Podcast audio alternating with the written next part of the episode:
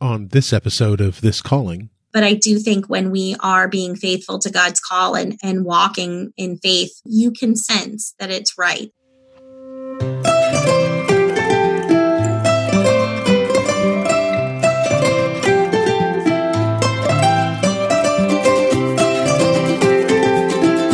Welcome to This Calling Conversations about Vocation.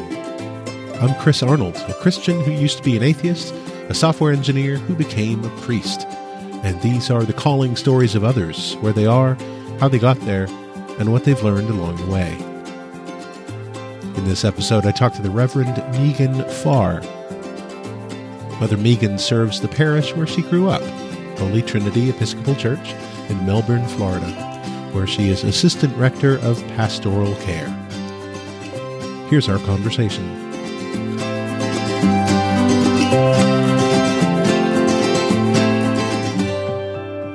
Welcome to this calling. How are you? Thank you. I am great. Well, I mean, it's what two days before Ash Wednesday, so you know. are you are you all ready for for Ash Wednesday for Lent? Have you burned your palms and all that stuff? Yes, yes, uh, as ready as one can ever be for the holy and blessed season of Lent. But mm. you know, we're good. We're ready to go. Palms are ready.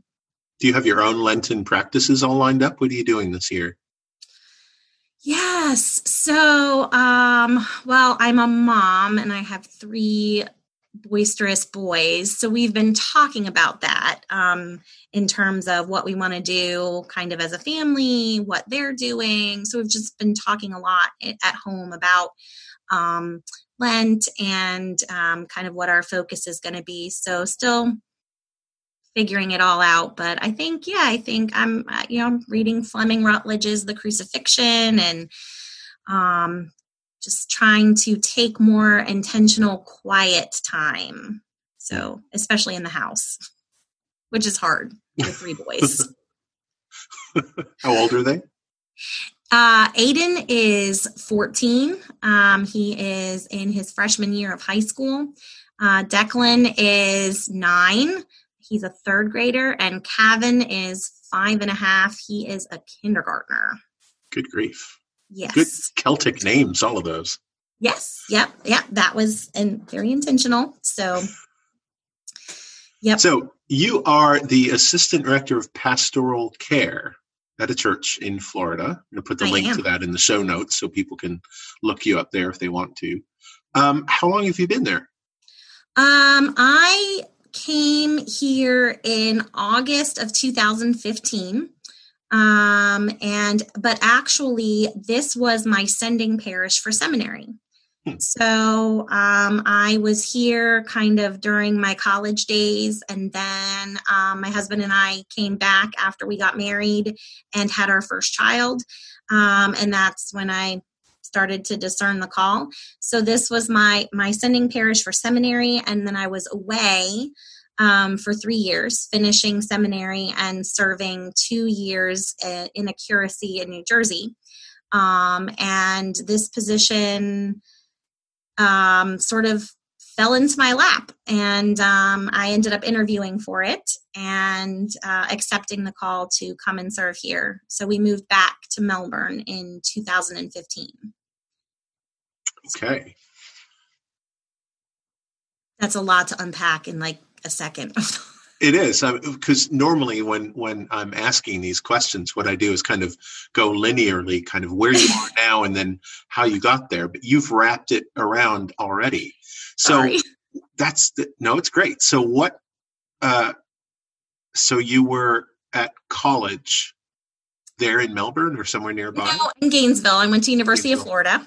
Yep, okay. that's where I met my husband, and um, we uh, graduated from there in 2003, and then kind of did some back and forth, um, and um, ended up kind of settling back into Melbourne. Well, I say back; it was back for me. I'm from yeah. you know I, from Melbourne, um, but my husband's from South Florida. Um, so we ended up back in back here um, in early 2005, and we were expecting our first child, Aiden um, in June. So we um, we kind of just ended up putting down roots here and and finding jobs. And I had gone to Holy Trinity um, off and on um, through through high school and college. Um, and um, and so when we moved back here, um, I just kind of fell back into attending church here. So so um, what yeah. what was college? What what did you study at college? Um, I was a history major at the University of Florida. Go Gators!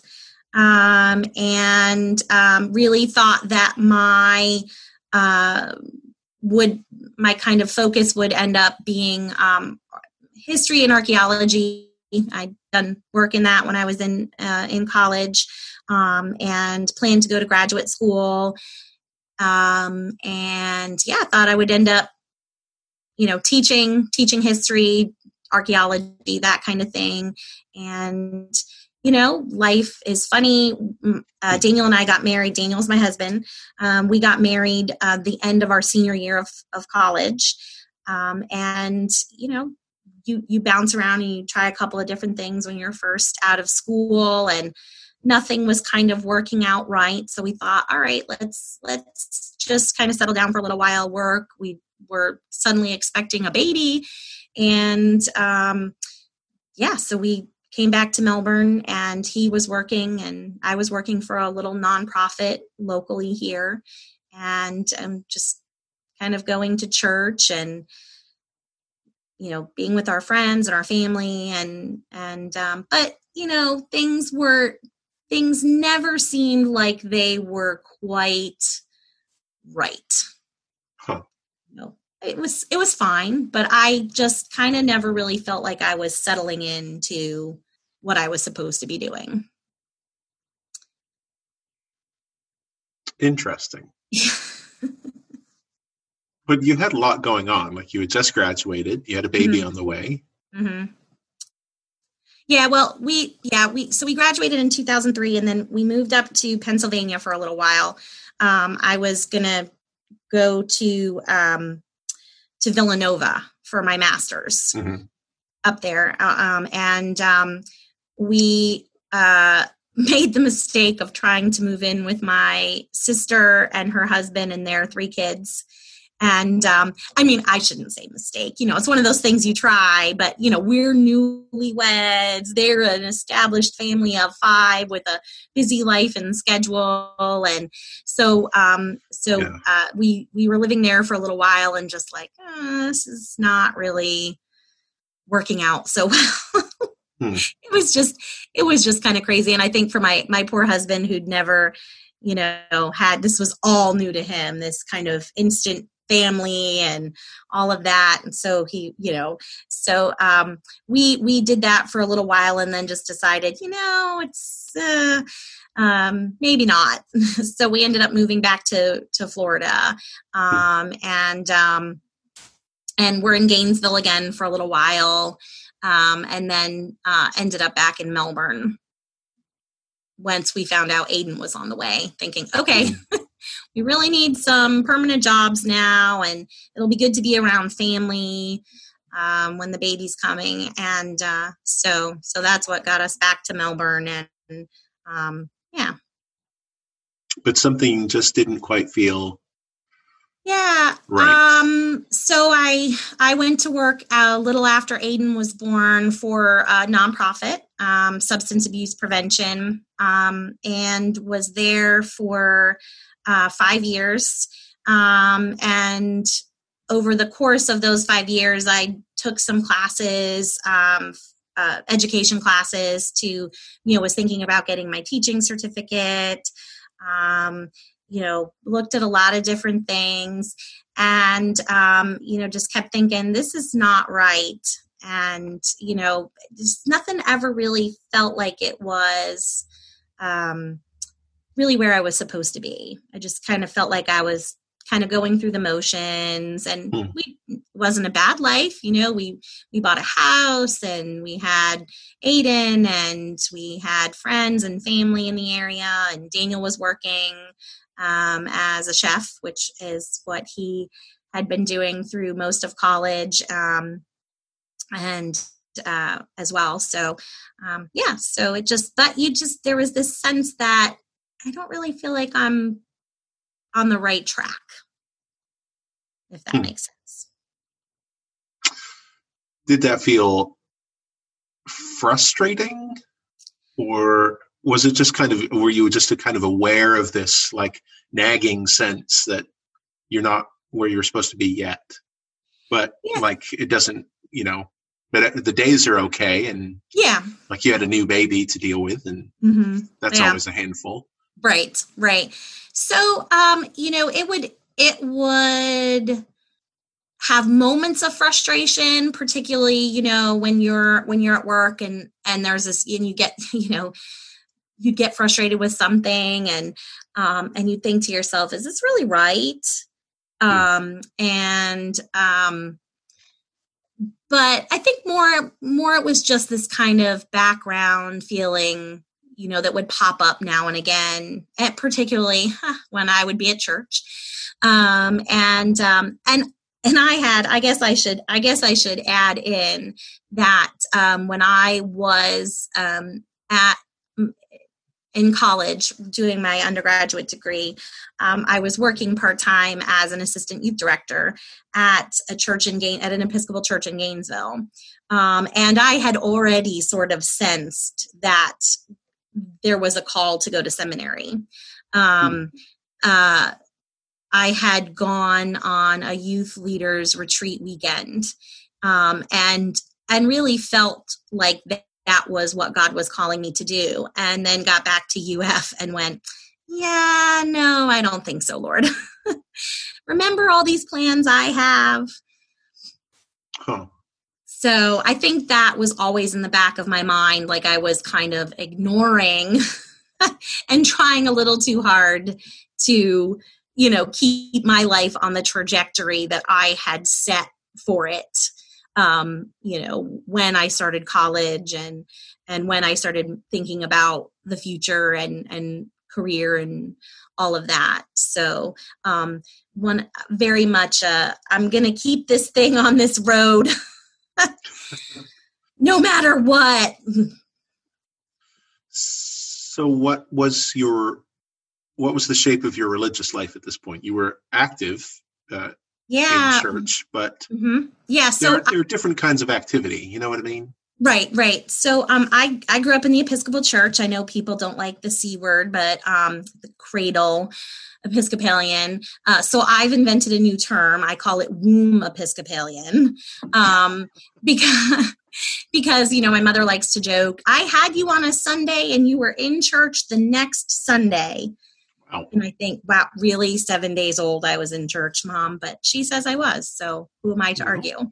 Um I'm not going to call your mom a liar. yeah um so yeah so i have spent my whole life in the church church is my parents were both very active and involved in the church from um the Cursillo movement to worship um, choir they had a singing group um, you name it. This was all um, in the diocese of rhode island in, in rhode island. That's where i was born and, and lived the first seven years of my life and then we moved to florida.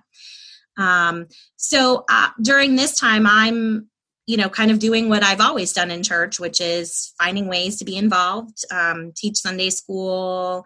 I um, was a lector i became a lay eucharistic minister. So um, you know after aiden was born we i just kind of kept up that involvement and um, you know teaching vacation bible school and doing all the those kinds of things. Um, so i was involved and and um, i think it was as i said those times at church where i most particularly felt like hmm, hey remember remember What did what did those moments feel like uh, emotionally?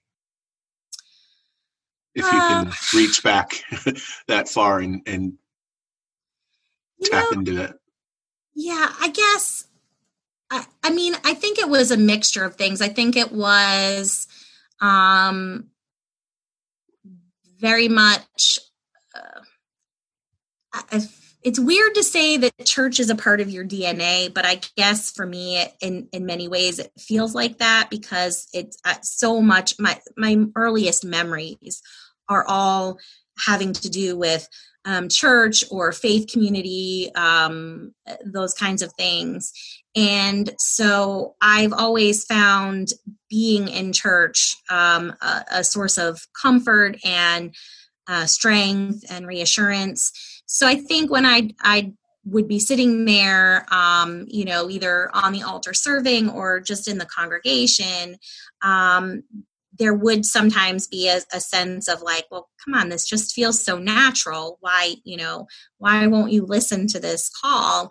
And then other times it would still be that yeah i i can't really do that. I can't i can't be a priest. I can't you know um that's you know that's not for me um, i'm a mom now and i've you know have these career thoughts and you know all of the what would that be like so i think it was kind of a, I think it was very much a, a push and pull, you know, mm.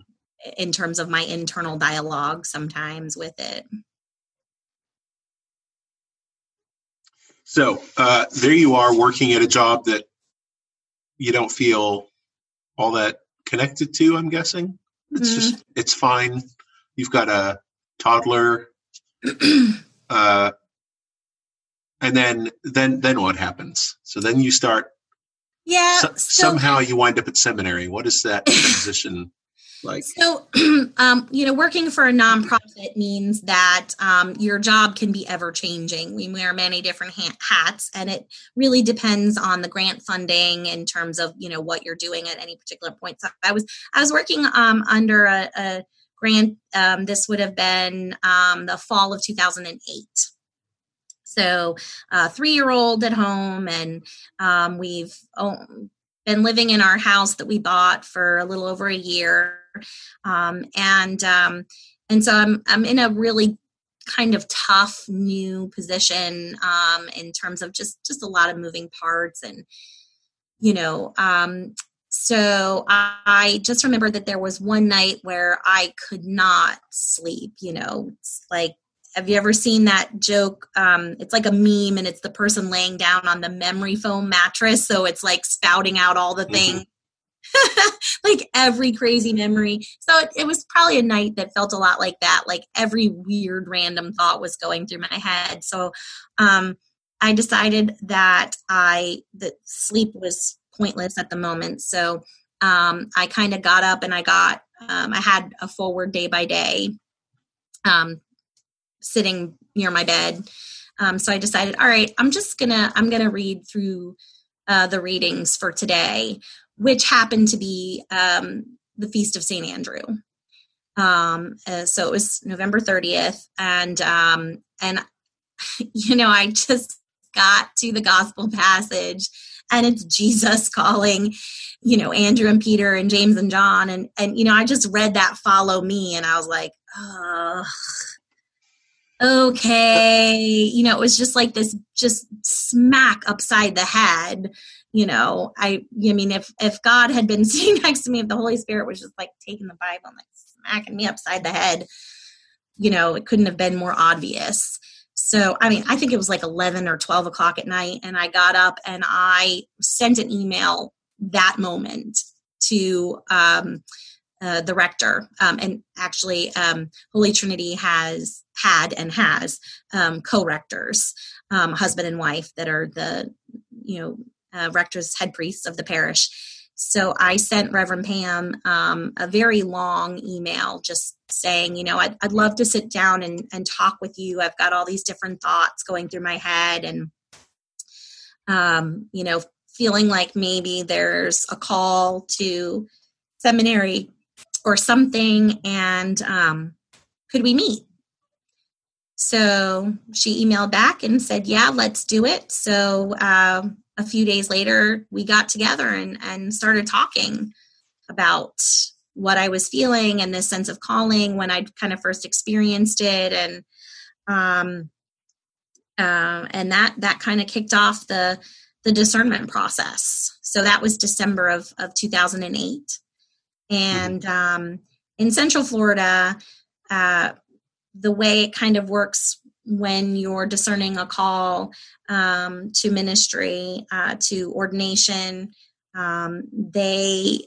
start with what's called the conference on ministry and that usually happens around september. So i had already um, missed the conference on ministry for that year which actually i think was a blessing because then it kind of gave me you know another eight or nine months to really um, pray about and talk about what this might be and and to kind of um, talk with my husband and um, you know just other people in my life continue to meet with pam and talk with her about what this this could look like and um, what this process might involve of of discerning a call to to ministry and and seminary and how that might all work you know as a family with a house and a kid and jobs and and that sort of thing. So so did that eight or nine months feel like uh, a series of struggles and hurdles to jump over? Or did no. things feel like they fell into place pretty smoothly? Oh yeah. Almost immediately things kind of started falling into place. Um i actually ended up um uh switching into a different a different grant at work. And and so things were kind of going really well there. And um and i just uh tried to be more involved. Not that i wasn't already very involved at church but but even more so with trying some different things. And um you know and and it was funny because i remember the hardest thing was um thinking about telling my husband like hey i've i've had this wild thought you know um because I didn't know what it would entail as far as um, you know how how our lives would be impacted. I mean, I knew they would be impacted in in a significant way, but what would that look like in terms of would we be going off somewhere and and what would it mean as far as jobs and all of that and so um, but i remember we went um, we kind of had like a date night to barnes and noble that's our that's our favorite date night place it's an awesome place for a date wild and crazy um, no one appreciates Barnes and Noble alone until you've gone there with children. And then you Ooh. think, ah, Barnes and Noble is a great date night place because it's so much harder to go there with kids. Um, so we we kind of had this date night to Barnes and Noble, and I said, you know, um, I've I've sort of felt this kind of calling maybe to to seminary and and to the priesthood, and I talked with Pam about it, and and you know here's what came out of that and and he just looked at me and he said well you were working in the church when i met you so i guess i've kind of always pictured you that way oh. so um sometimes so, yeah. you're the last to know yeah. Uh, exactly. did, so was your was your sense of calling to seminary or specifically to the priesthood or um, ordained life or you're still trying to figure out? I think i think when i initially heard the calling i i very clearly felt a calling to go to seminary. Hmm. but i guess for me that um i guess i i just automatically my mind went to the priesthood probably yeah. just because of you know how i'd grown up in the episcopal church and and actually early on um I we did not I didn't know as much about the diaconate. Uh, I didn't there when we first moved to Florida, and I, I don't I I don't really have any memory of of Rhode Island at all. But when we first moved to Florida, um, we didn't really even always have a deacon in our church at the mm-hmm. time, um, and um, so I guess I I knew some, but not a lot, and um, so I think my first thought was, well, seminary means priesthood. Hmm. So that eight or nine months passes, and you get to the what did you conference call it? The on conference ministry. on ministry. Yep. So fall 2009. So I I do that, and it's kind of like a, a day long thing. Um, you know, it's one of the one of the churches in the diocese will host it, and then um, you they kind of do different discussions so um, someone who's very active in lay ministry will get up and talk about you know um, all the different ways you can be involved in lay ministry and you know and why they really felt a calling to to not be ordained but to stay in lay ministry. And then we had um, uh, you know a deacon speak and then a priest speak. And then we kind of broke up into these small groups based on what you were kind of feeling like you might be called to whether it was laity um, diaconate or priesthood. Um, mm-hmm. and then um, so i remember all of us that were thinking priesthood went and sat with the canons of the ordinary and um, kind of talked about you know seminaries and and just all of the how the process worked. And uh, we were given this packet of questions that we had to go through um, and uh, fill out. And they had and then we had to send them back to the commission on ministry. Um, and then they assigned you uh, a commission rep a representative from the commission on ministry who worked with you and with your home parish to set up a discernment committee within your parish so that was kind of the next big step. Once I'd sent that packet in, I had a commission on ministry representative, and he worked with uh, Reverend Pam to establish um, folks from the parish that would serve on this discernment committee. And then we spent the next several months kind of meeting and talking and um, uh, discerning together, really, what uh, the call might be. Um, and then they make a recommendation to the Commission on Ministry. Um, they could recommend yes, they could recommend no, they could recommend yes, but we think you know, well, she's feeling called priesthood, we think diaconate, or we think not right now. So, so there's a lot of different things that can come out of that, but obviously we're here and we're talking. So they recommended, yes, that I should continue to um, uh, discern this call to the priesthood. And so once all of that happens, then you are invited to BACAM Weekend, which stands for Bishop's Advisory Council on Aspirants to the Ministry, or something like that. Okay. Um, and that's at our uh, retreat center um, outside of Orlando, our diocesan retreat center. So that's that is a weekend of uh, interviews and questions and bearing your soul to people along with your spouse. So Daniel Daniel had the joy of being a part of that with me. Did he find it a joy? No, he didn't. Well, I shouldn't say no, not complete. I mean, you know, I think it, I think it was. Um, I mean, really, the the at the uh, the candidate, as it were, does most of the talking.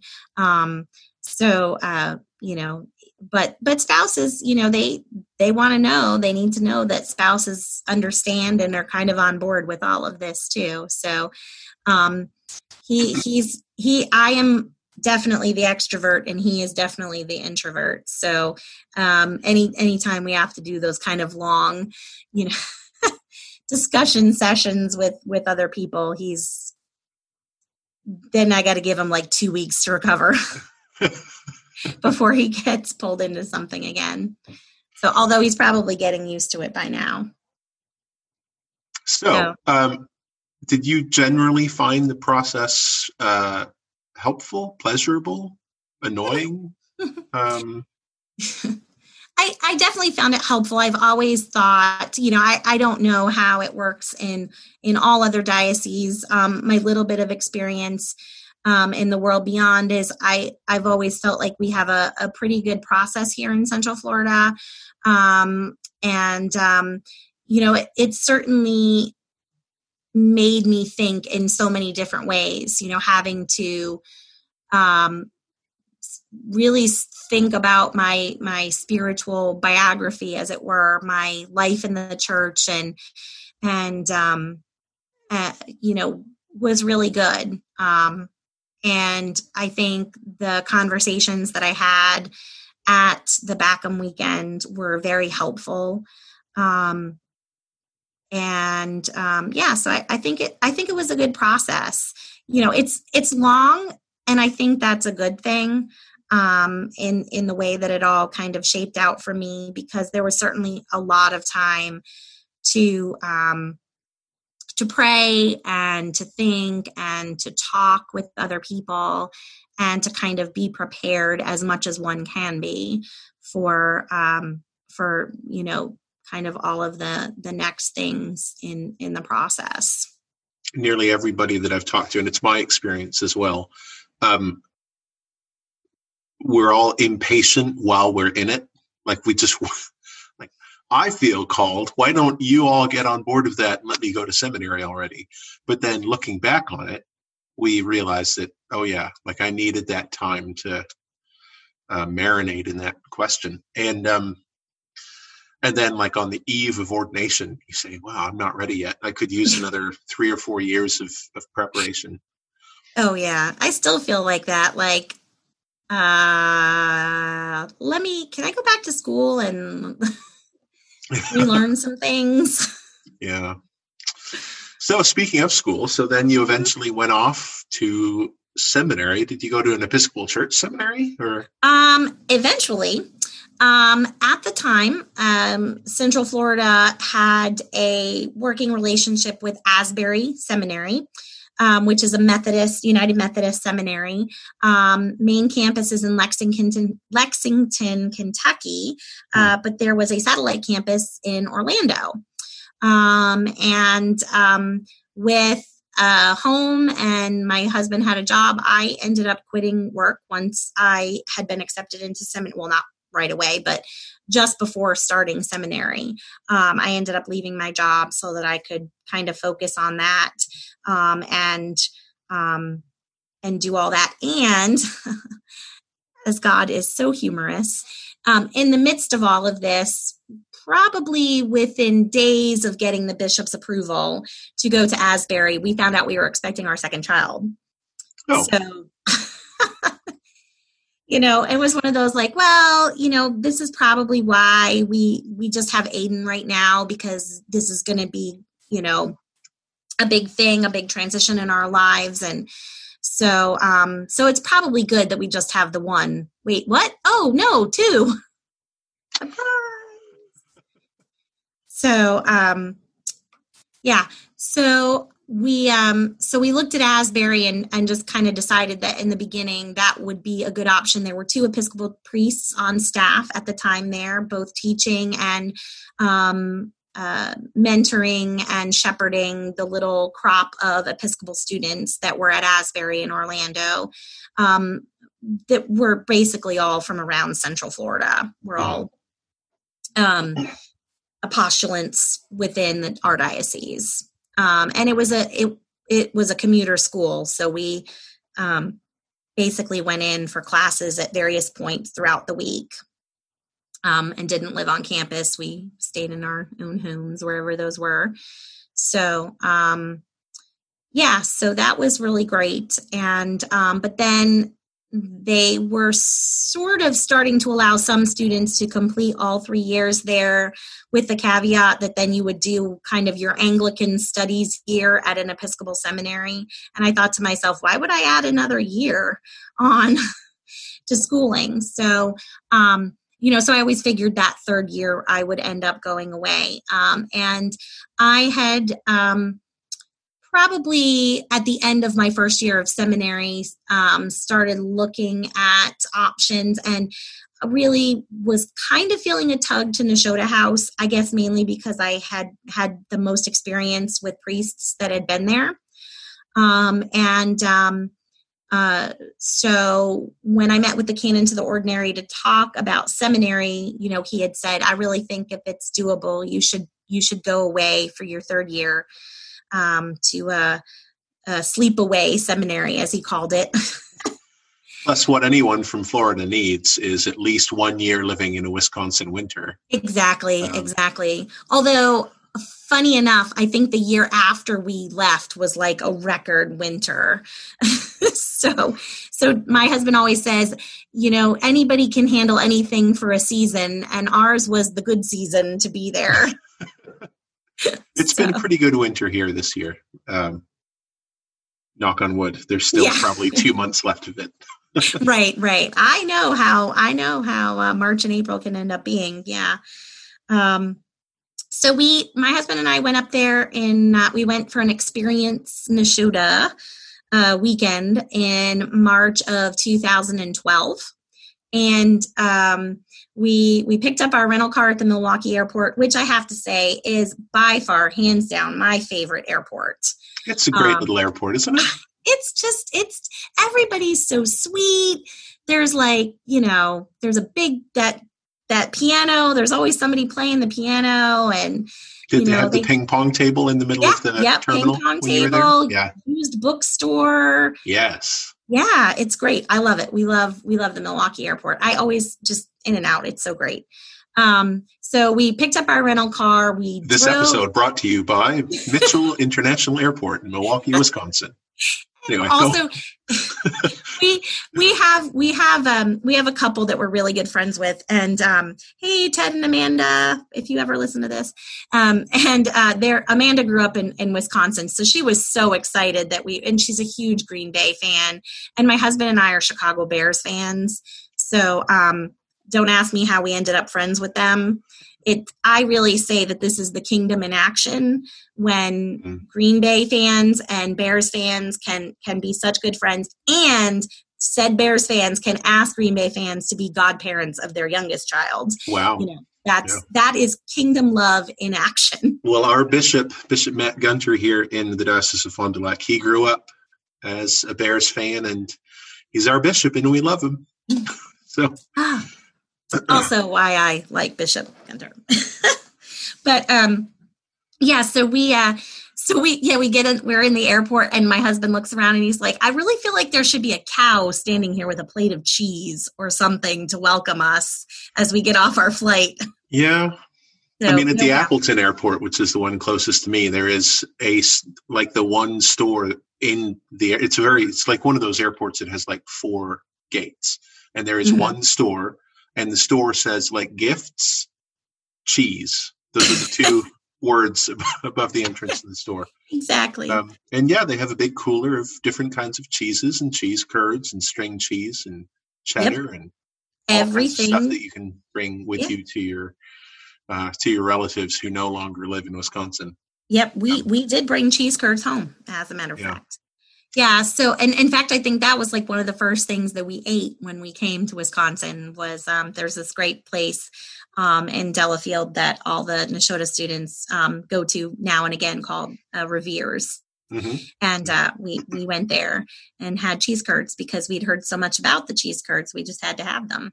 So, um, but yeah, so we we drive to Nashotah and we we pull in and we drive down to family housing, which is where they were putting us up for uh, for our time there. And um, uh, and in fact, we we saw a student sitting outside, and uh, his name was Christian Signoni. He was one of the um, first students we met, and I I just saw him uh, two weekends ago, and I was telling him this story. I said, you know, Christian, when Daniel and I pulled in, you were sitting outside, you were reading a book in a in a chair on the lawn, and um, one of his daughters was riding her little tricycle around and Daniel and I pulled in and we went, yeah, we're home. This is this is it. We just we both knew, we both felt it almost immediately.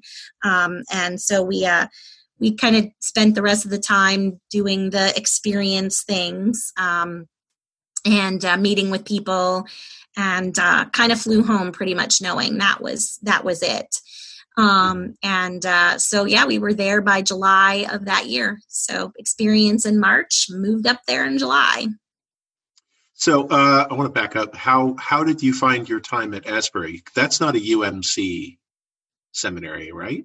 It's uh, you know I'm not sure officially what it is. I mean, yeah. I think originally it might have been UMC. I'm not sure that they do that quite exactly yeah. now, but it was Methodist tradition. Yeah. Um, you find that yeah. a stretch for you? Um, no, it was actually, I really enjoyed my time there. Um, I made a lot of great friends that um, I still keep in touch with. Um, and as I said, there was, it was probably the height of the Diocese of Central Florida sending seminarians there. So there was probably um, at least a dozen of us, not all, um, you know, some people just taking some classes or doing extra things, but, um, you know, and and we had two Episcopal priests there at the time. Um, so you know, I think the worship was a little bit different. You know, the Eucharist was a little different, but um, the Episcopal students uh, got to host worship twice, you know, once every semester. So that was always a lot of fun um, to kind of do our do our traditions and things, um, and uh, have wine, not grape juice.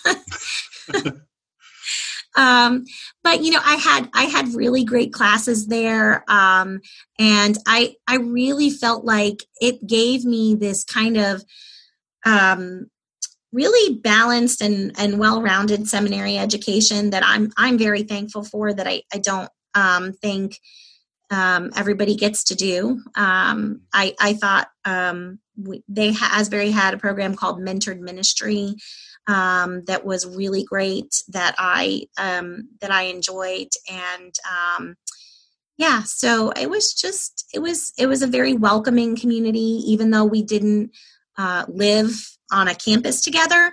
Mm-hmm. Um, we you know you would see a lot of the same people even even people that were com- would come down for weekend classes from out of state you would see you would still see the same people pretty regularly.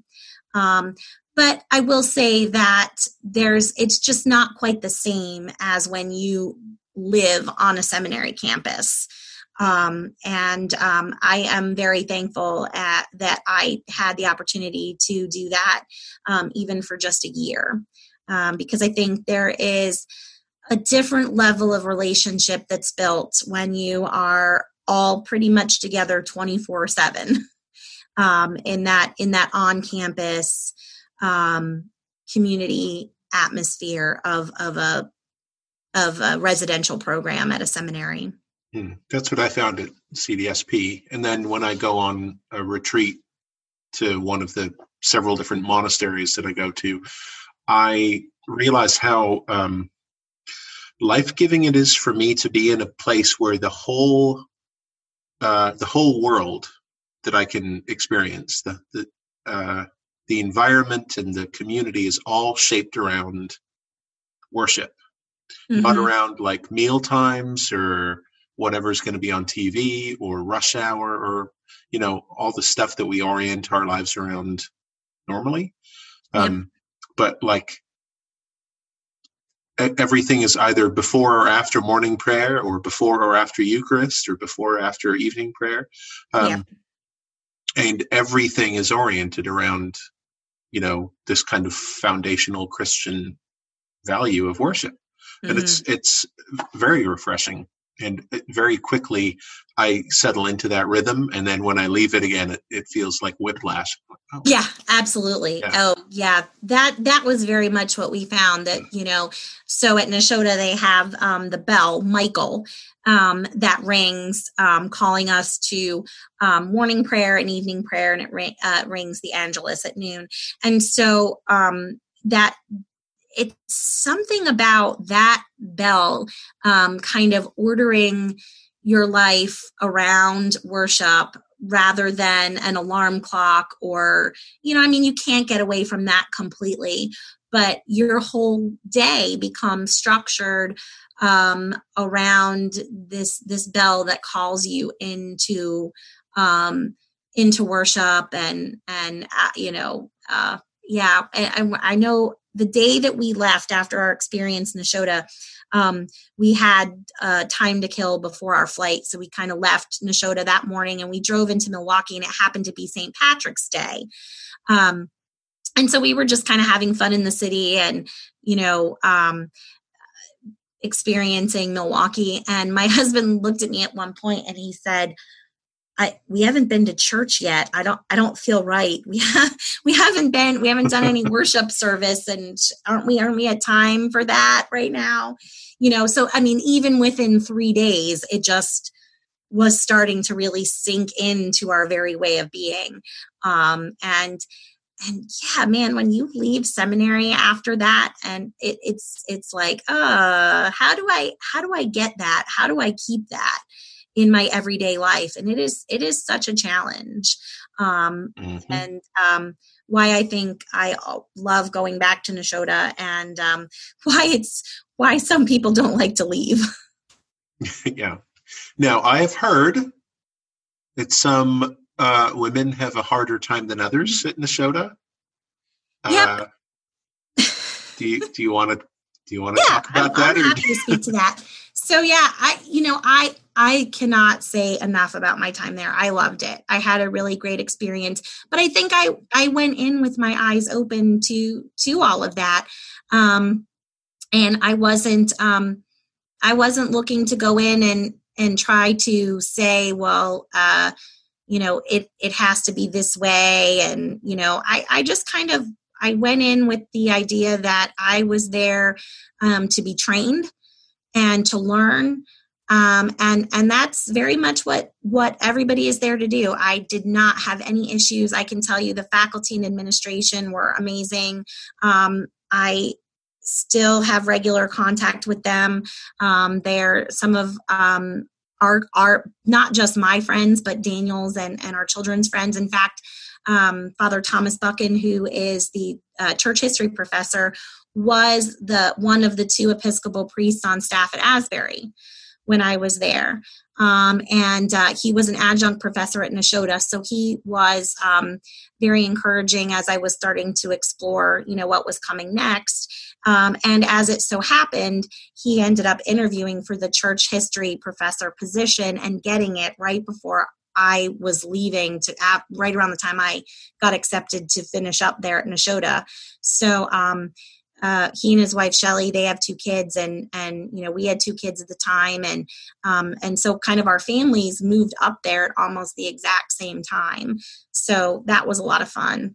Um, and um, Bishop Edward Salmon um, of blessed memory um, was my was my dean uh, then at the time at Nashotah, dean president at Nashotah, and you know it was just we just we just lived together. We just we just did life together. We worshiped together. We ate together. We took classes together. Our families all hung out together all of the students. Um, you know we'd we'd have the single students down to eat with us at our homes. Um, and um, we we lived together in in just a, a good sense of fellowship and and respect. I did not have any issues when I was there. And I won't say that no one ever has issues because I know there are female students that have had issues. Um, but I think that is few and far between. And I think um, you you get out of it what you want to put into it. And um, you know, if you if you come in there open to um, to learning and being formed and growing, um, that's going to happen. So I um, have a lot of wonderful friends, and we have differences of of views on a lot of things, um, but we still remain good friends. And um, so, yeah. So uh, somehow you got ordained out of that. So when did you... I did. I don't know. It's still a mystery to me, but here Yeah. I am. So you graduated from Nashotah in what year? 2013. 2013. Okay. Mhm. In May or June, somewhere around there. May. Yep. When was ordination day? Ordination day was in uh, well to the to the diaconate was um, 2013, and uh, so we we flew home to Florida for that because that happened at the cathedral in Orlando. There was a group of us, um, in fact, who had all um, gone to Asbury together, Hmm. um, and we so we were all ordained. Um, and then one other who had done what I did, he was it, he had been at Asbury with me, and then came up to Nashotah for the for the third year. So um, it was like four or five guys and me. so Did you have any cold feet as you were as you were approaching your ordination? Did you say, uh, "I've made a horrible mistake"? I don't think at that point. Um, I think because it was just kind of such a whirlwind. You know, we were still living in Wisconsin. Um, I was finishing up my clinical pastoral education, so I was actually we were actually staying into July. So we kind of flew back and there was the excitement of you know i'd been gone we you know as a family we'd been gone for a year um, and you know flying back into town and seeing our family and friends and um, yeah I, I think the most um, the thing I remember about the day was trying to figure out how to button my stupid clergy collar on. Yeah. Like, yeah, they do not wedding, tell you how to do that.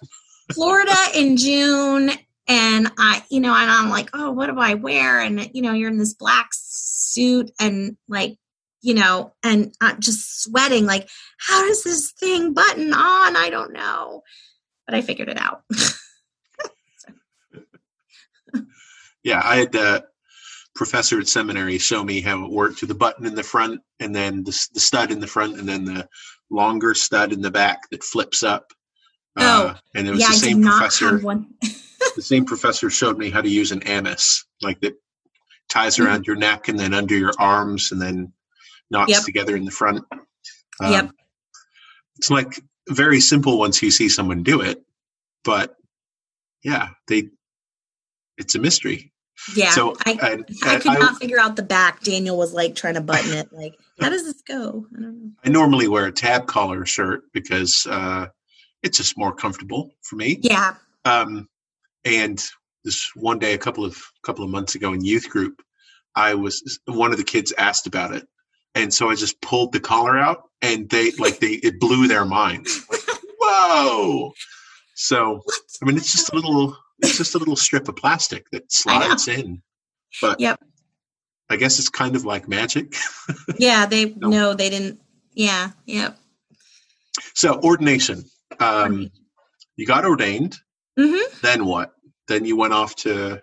Then uh, went back and, and finished up, but I had already accepted a call um, at that point to serve as the curate at St. Luke's in Gladstone, New Jersey. How did you wind so. up in New Jersey? Did they not have a position available? Um, in, in I had been released, um, and um, from uh, from Central Florida. Not that they didn't love me, or and I think um, they're they're probably I don't know. We were just sort of open to exploring all over, and mm-hmm. um, um, so um, they I remember there was a we were in the chapel of St. Mary's at Nashotah and um, someone came running up to me and they were like, oh Meghan bishop salmon's looking for you he wants to see you and you're like dun dun dun why does the bishop want to see me uh, so i said okay and so i i went i went over to talk to him and he said um have you do you have a call yet? Are you and i said oh i said no we're still exploring and and talking to people. And he said well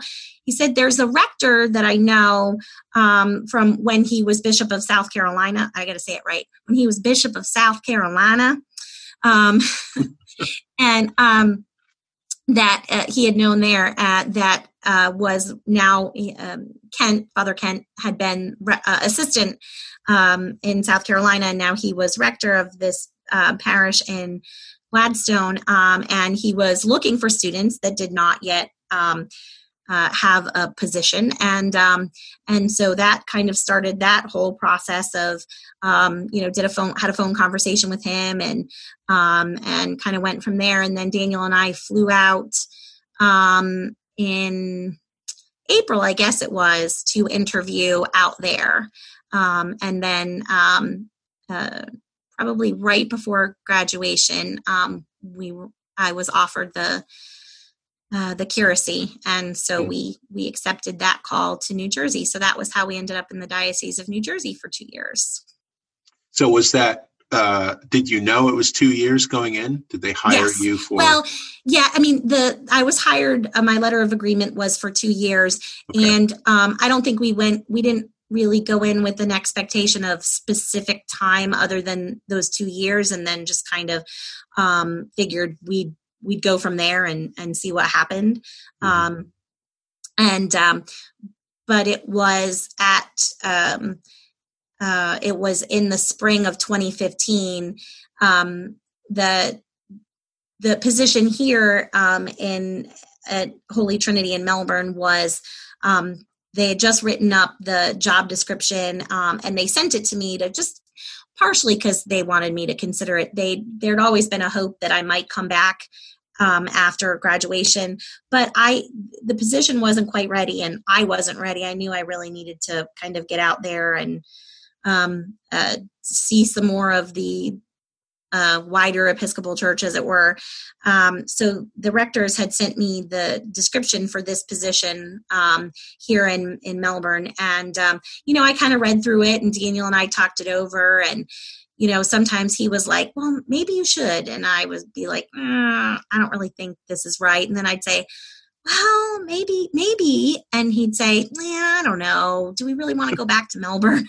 so it was this sort of back and forth. And you know, I kind of I kind of made the decision and and said no, you know, um, we wish you all the best and I hope you get a great person, but I, I don't think it's me. And Daniel said, you know, they're probably not going to ask you again. And I said, no, obviously that's fine.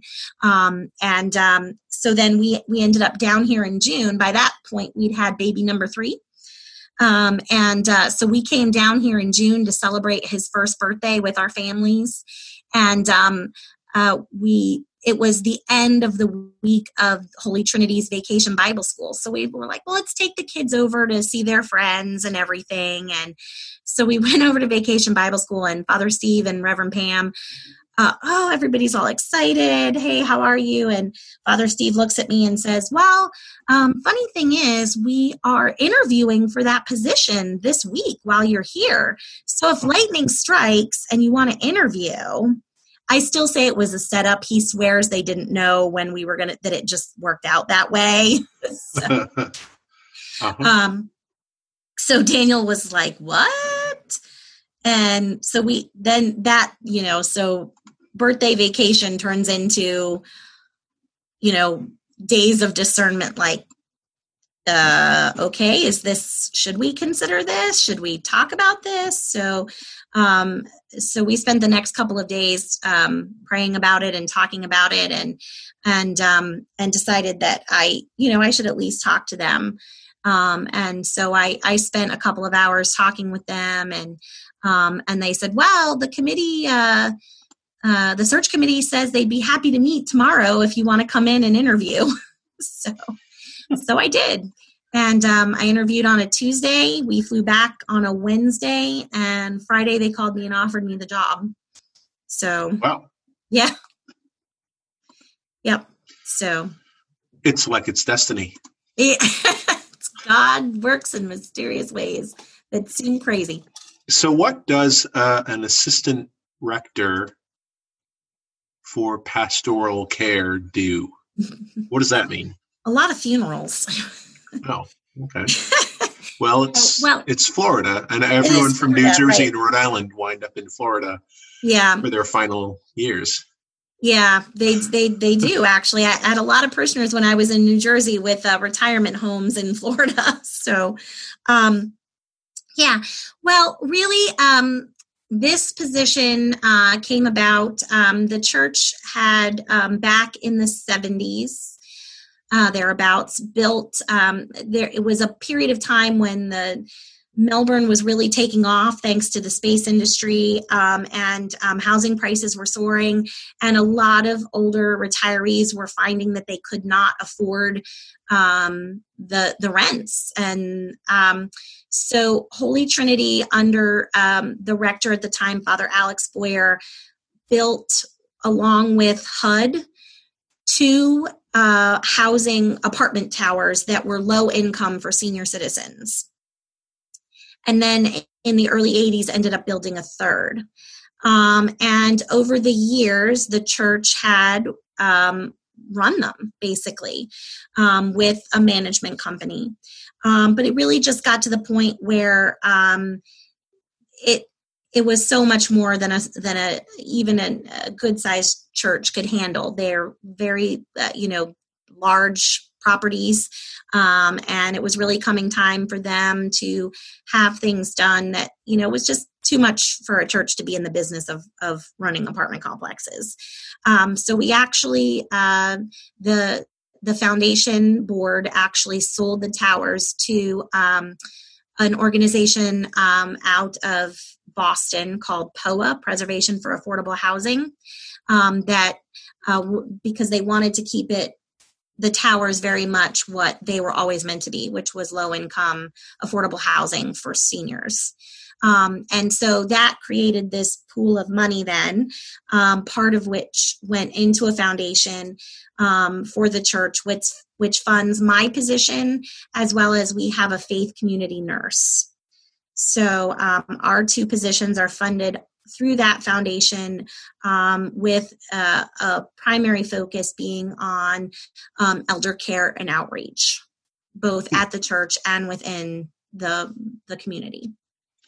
So, do you get specific training in the pastoral care of older adults? It's sort of been on the job training. um, yeah, most know, of this is. right, really, it, yeah. it, very much is. Um, yeah, it's just been things that I've kind of um, kind of learned over the years. It's the biggest thing that I I think that I do is I listen.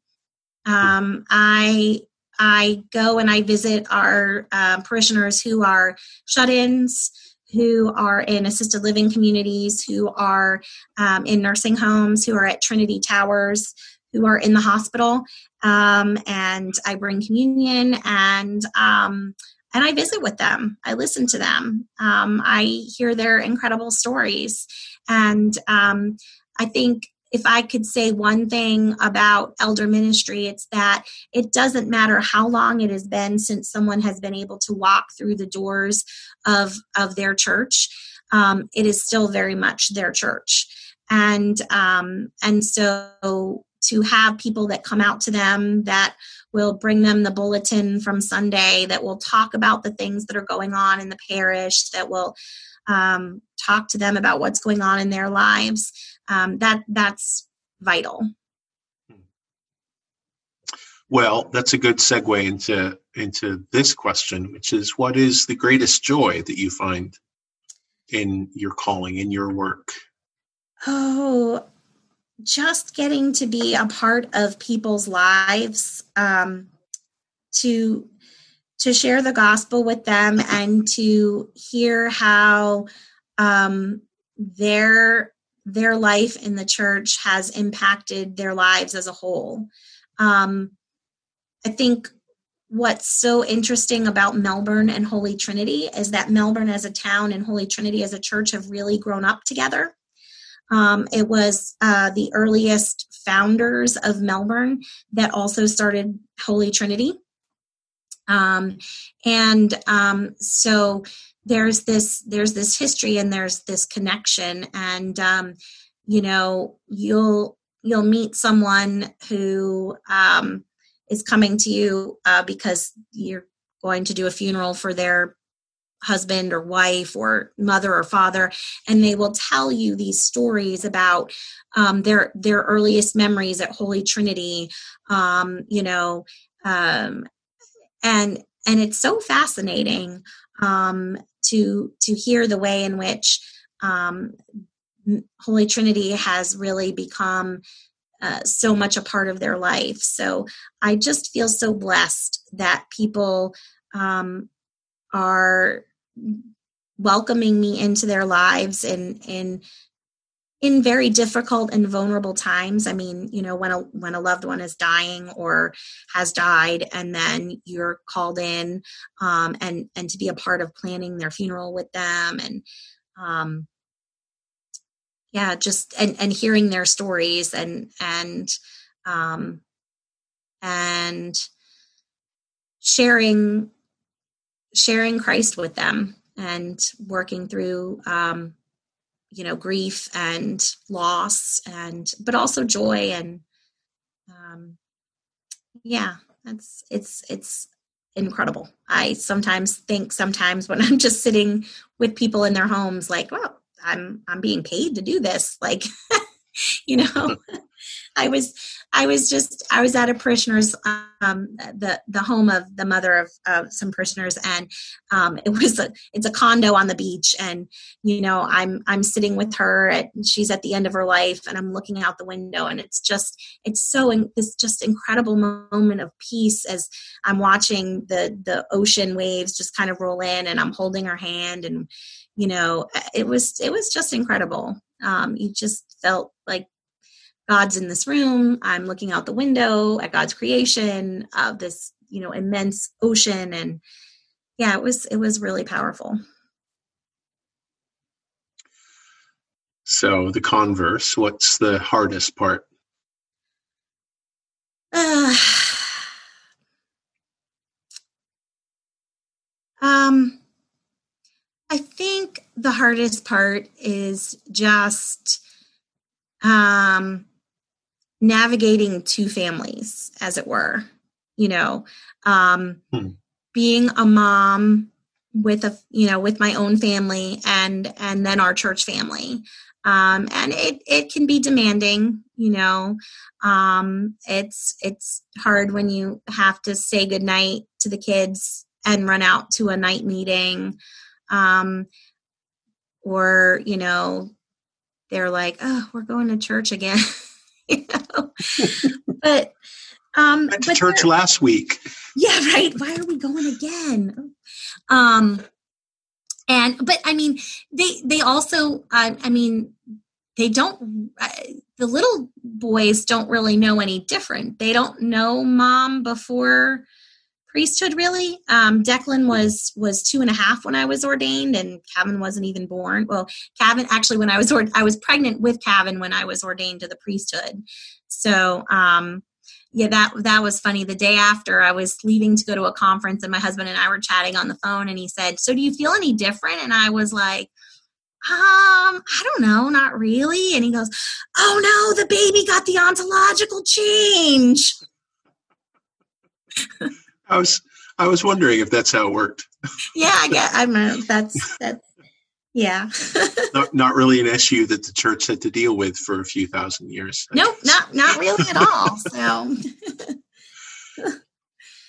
but yeah so you know i think i think that's just just kind of um working really intentionally to find the balance between um between vocation and and family. I mean they do blend together in so many ways and my kids are very involved um, and and they have lots of friends and you know lots of extra uh, lots of extra grandmas and grandpas and surrogate aunts and uncles around the parish. So you know i i could not ask for them to be loved any more than they are. And that's that's such an incredible blessing of of of doing this this crazy church thing is um is all of the ways that it it blesses my children and our family.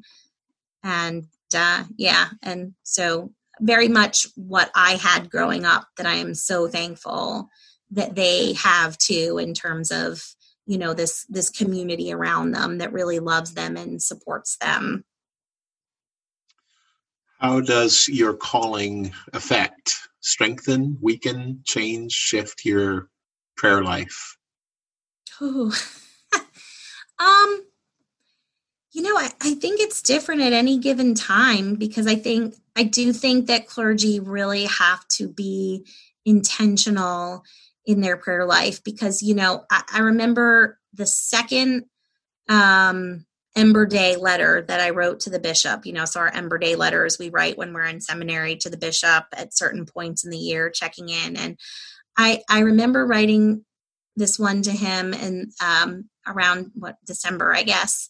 Um, and so it was the end of my first semester in seminary, and I said to him, um, you know, I feel like I'm in the Bible all the time but it's always for school. It's always with some specific purpose or requirement, which is not a bad thing because I'm in the Bible. But it doesn't feel the same as before I started seminary when I was in the Bible because I wanted to pick it up and read it and pray and study.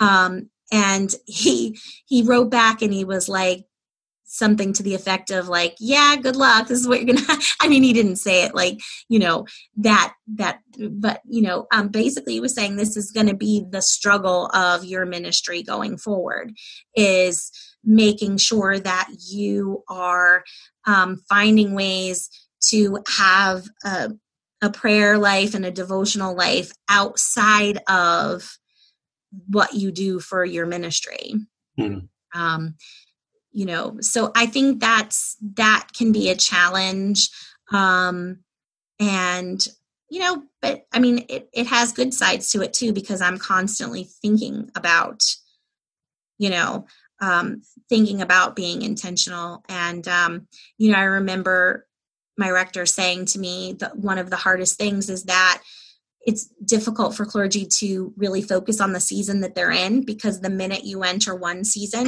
you're already thinking about the next. Yeah. You know, so here we are entering Lent, but we're already talking Easter and and yep. the summer, yep, yep. and so, um, so yeah, I think there's a um, there is a challenge, but also, but it's a good challenge, I think, to to find ways to not just pick up the Bible because I've got to write a sermon or I'm yeah. teaching a Bible study. I mean, it's all good because we're picking up the Bible, right? But um but I need to do it for me as much as I need to do it for the congregation. Yeah. Actually, about two years ago, I, I um, made a conscious decision to have two different Bibles. So I've got my yellow Oxford annotated study Bible that I use for work.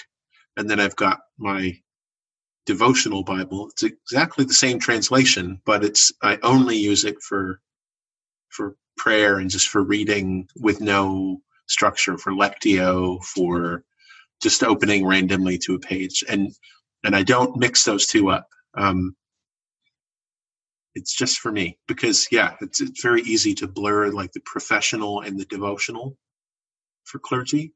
And um, you got to keep a little barrier right because i think yes we have this vocation that is very much a vocation of of prayer and worship and but um, that and and that is our calling. Um, and we obviously can still are still very much edified and, and filled with that. But i think then also we we are still um, we still need our own time with god that's just us and god. You know we're not we're not in the pews worshiping we're we're leading. Um, and so um, i find the times when i when i get to just go and sit in the pew um, really special. It's it's hard to do, um, but um, but I you know I know like the times that I've gone back to Nashotah and just gotten to sit there and and I'm not even a student. I don't even have to sit with the students anymore. I'm just I'm just sitting um, in in the congregation, and it's it's just it's really great because it's like okay, I don't yeah. have to do anything. Nobody's looking at me. I'm just worshiping and those opportunities are so few and far between that I really value them. So we have a retirement community for the Roman Catholic. Who are they? They're the Franciscan Order Sisters of the Sorrowful Mother, I think they're called. Mm-hmm. We're gonna have to look that up. But they're here in Oshkosh, and they've got it like a retirement home with a chapel in the middle of it. Um, and they've got mass you know, four days a week or something. And sometimes I'll just sneak in there and sit in the back row. I don't go up for communion because the, yeah. I respect the the the rules of, of yep. the church. Um, but I just sit there and I listen to someone else preach, and I um, just absorb the prayerfulness of others with absolutely no responsibilities. I'm not leading anything. I I'm just anonymous, and it's very freeing. Um, my spiritual director advised me to do that. Yeah, um, yeah. Because I just need to be in places where I am a novice, where I have, where I'm a beginner, I'm participant. I'm not a leader. I'm not in charge of anything. I don't have mm-hmm. to be responsible for anything. Yeah. Yeah. Anyway. Awesome. what advice do you have uh, for other people who might be considering a call to ordained ministry? Um, I guess I would say, um, first and foremost, just listen. Put put yourself in a place where you can really listen um, to God and and to the Holy Spirit working on you in in whatever way that is. Um, and um, pray but but talk to people too. Talk to um, uh, your clergy and and talk to other people in ministry and just just ask questions. I think for me getting to talk to other priests um, around the diocese, um, other priests that I knew in the larger church, um, and um, and and seminarians. Um, we I was fortunate that we had um, there was a seminarian in the church who had just finished up at Sewanee, um, so I was able to talk to her. I think you know that's that's just a good opportunity to to hear other people's thoughts and experiences on on this calling and and what it's meant to them and um, um, their challenges and struggles. Um, and I think also I would I would definitely say have a have a prayer team built up around you. Have people that are committed. When I um, when I started seminary, uh, when I started the discernment process, really, even I I asked people if they would commit to praying for me through the process, um, and um, and and any day uh, to know that there's people praying for you in the midst of all of this was um, was really um, strengthening. So um, and and i can still check in with those folks. And in fact sometimes i'll still get cards um, from some of them who say you know i still pray for you and your family. Um, and and that's just that's so incredible to know um, that uh, you've got this uh, this prayer group surrounding you and, and praying for you.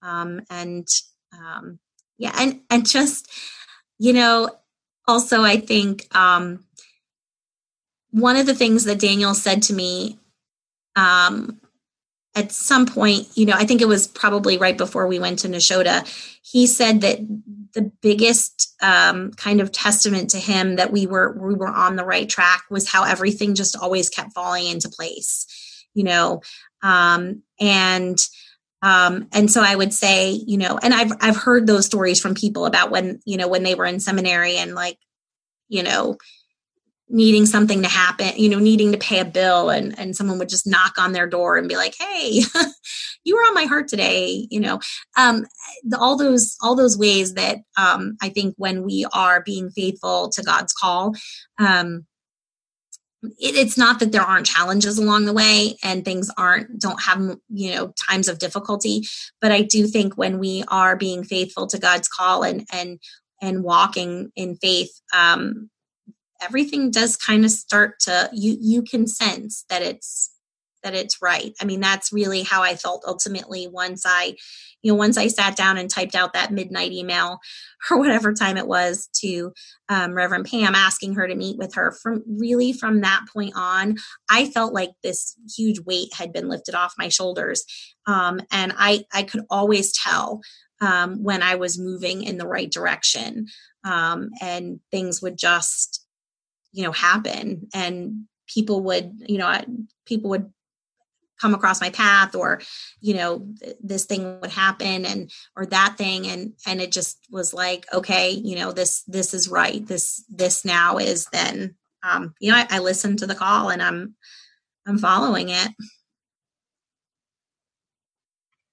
All right.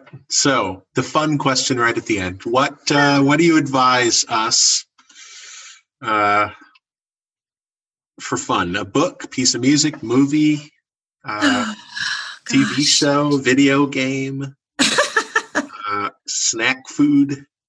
Oh gosh. What do you recommend? Yeah. So, um, you know, it's really hard when you're the only female in a house of four males. Um, you don't get the remote a lot. There's lots of video games being played. Um, there's lot, lots of stuff. Um, but um, gosh, what what do we what do I like or enjoy. Um, hmm. Gosh. I'm trying to think like what I've watched recently or done recently or um audiobooks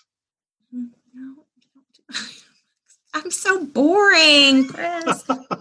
Oh gosh. Oh okay. No i'll tell you. Because it's sitting I right knew here there was something. All right. I'll tell you what has become sort of like a little bit of a crazy obsession. Woodwick candles. What? Woodwick, candles. candles. They Okay. they are candles that crackle as they burn. Oh. So when you when you live in florida and you don't really get to have fireplaces or anything like that um i i'm sort of i i burn them in my office and i burn them at home and they have a wooden wick and so they crackle as they burn And and that- I- so you Huh? showed it up on the little video screen that was I- english lavender It, So this one's in- English lavender. Yep. I will not open the cabinet behind me and show you the ridiculous number that I have in there. Um, and now I've outed myself. So if my husband listens to this, he's going to know. I buy them at Ross, um, but they're actually Yankee Candle is the parent company that owns them. So, um, but I buy them at Ross. Um, and um, yeah, so there's there's all different scents, and because the wick is wooden, it crackles when it burns, and I just find it very peaceful. Um, so I love to light one of those and read a book, or you know, just huh. Enjoy it in my office. So so that's my bit of consumer whatever. Well, I had no idea such a thing existed. We've got a Yankee Candle outlet store here in Oshkosh. I might have to oh yeah, you go got and to see check if they out have them. Okay, Yeah. so Woodwick candles Woodwick available. candles. Yeah, yeah. It, the little logo is the little the two W's connected there. Um and um yeah. So Available in a range of scents. in a range of scents. Wow. Yes. Yep. Do they have You might even be able to get all the holiday ones on sale now. Oh. So Those tend to be my favorite. Anything that's like pine or fir scented, oh yeah. sucker okay. for those. All right, you are going to open I have the cabinet. Yep. This one was so great. So they come, you can see they come in a range. They, they have the basic. So I had the fancy one a second ago, but this one was frozen fir. Frozen fir. So okay. That's, So what I was burning during December. So that I could, because it's really hard to get in the holiday spirit in Florida when it's, Yeah. you know, 90 degrees and, you know, 90% humidity on December 23rd. Yeah. And- just like it was when Jesus was born, I'm sure. Yeah. But you still put like fake snow all over the place and Santa with his reindeer everywhere. Yeah. Right? Yeah, Yeah. yeah, that's yeah. I love Yeah. that. Like I love the um I love Lutheran satire Mhm. and they do the um they have the one about um the the two English vicars that want to write a Christmas hymn with Martin Luther. And he's like, "Oh, okay, well we can do that, but you can't do that thing that you you Anglicans always do." And they're like, "What are you talking about?" And he's like, "You know, with your with your snow and your animals and your silent night and you know so it's this whole back and forth but just just go to youtube lutheran satire uh you know christmas hymn with martin luther or something like that and you'll I'll find find it We'll put that in the in the show Yeah, notes. Always how you know our our our great anglican hymns always have to talk about you know farm animals and Yeah, silent night holly and sheep. Yeah. yeah so what uh, uh, of the uh, woodwick candle scents what would be the go-to scent for lent Ooh, that's a really good question. Hmm. You know, I I saw they they've got some. I haven't bought one yet where it's like layered. It's like three. So Oh. like as it burns down, it's like different scents. And I so I know they have like sandalwood and I don't know. Sandalwood seems like it might be a good Lenten smell. I don't know. yeah, i can see that I'll have to go and I'll have to go and check it out and see if they have any um any uh new scents in you should walk into the store and just say what candle would i buy if i want to replicate the burning away of my sinfulness and just see what they do a lot of blank stares. yeah Well, thank you for talking to me for this episode of This Calling. We're going to wrap it up there. We have gone way over the hour that I thought we were going to spend. But, you know, this has been happening. It's just good to talk to people about their life stories. So. Yeah, absolutely. It's good to good to share the life story. Um, yeah, but it was fun. Thank you.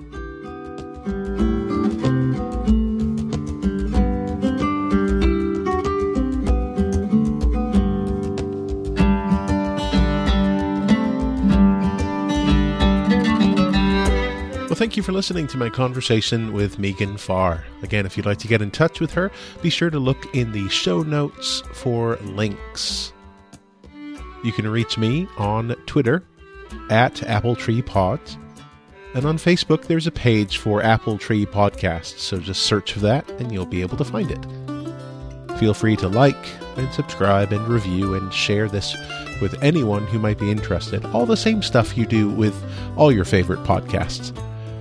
If you have any advice or suggestions about how I can improve this podcast, make it better for you, the listener, be sure to drop me a line and let me know. I would love to hear from you. The intro music is called Cheerful by Bird Bird Bird. And the closing music that you can hear in the background is called St. Mary's Falls by Tom Ganaway. I had to pick something with St. Mary in the title. Again, thank you so much for listening. I'm Chris Arnold, and I will talk to you next time on This Calling. Bye for now.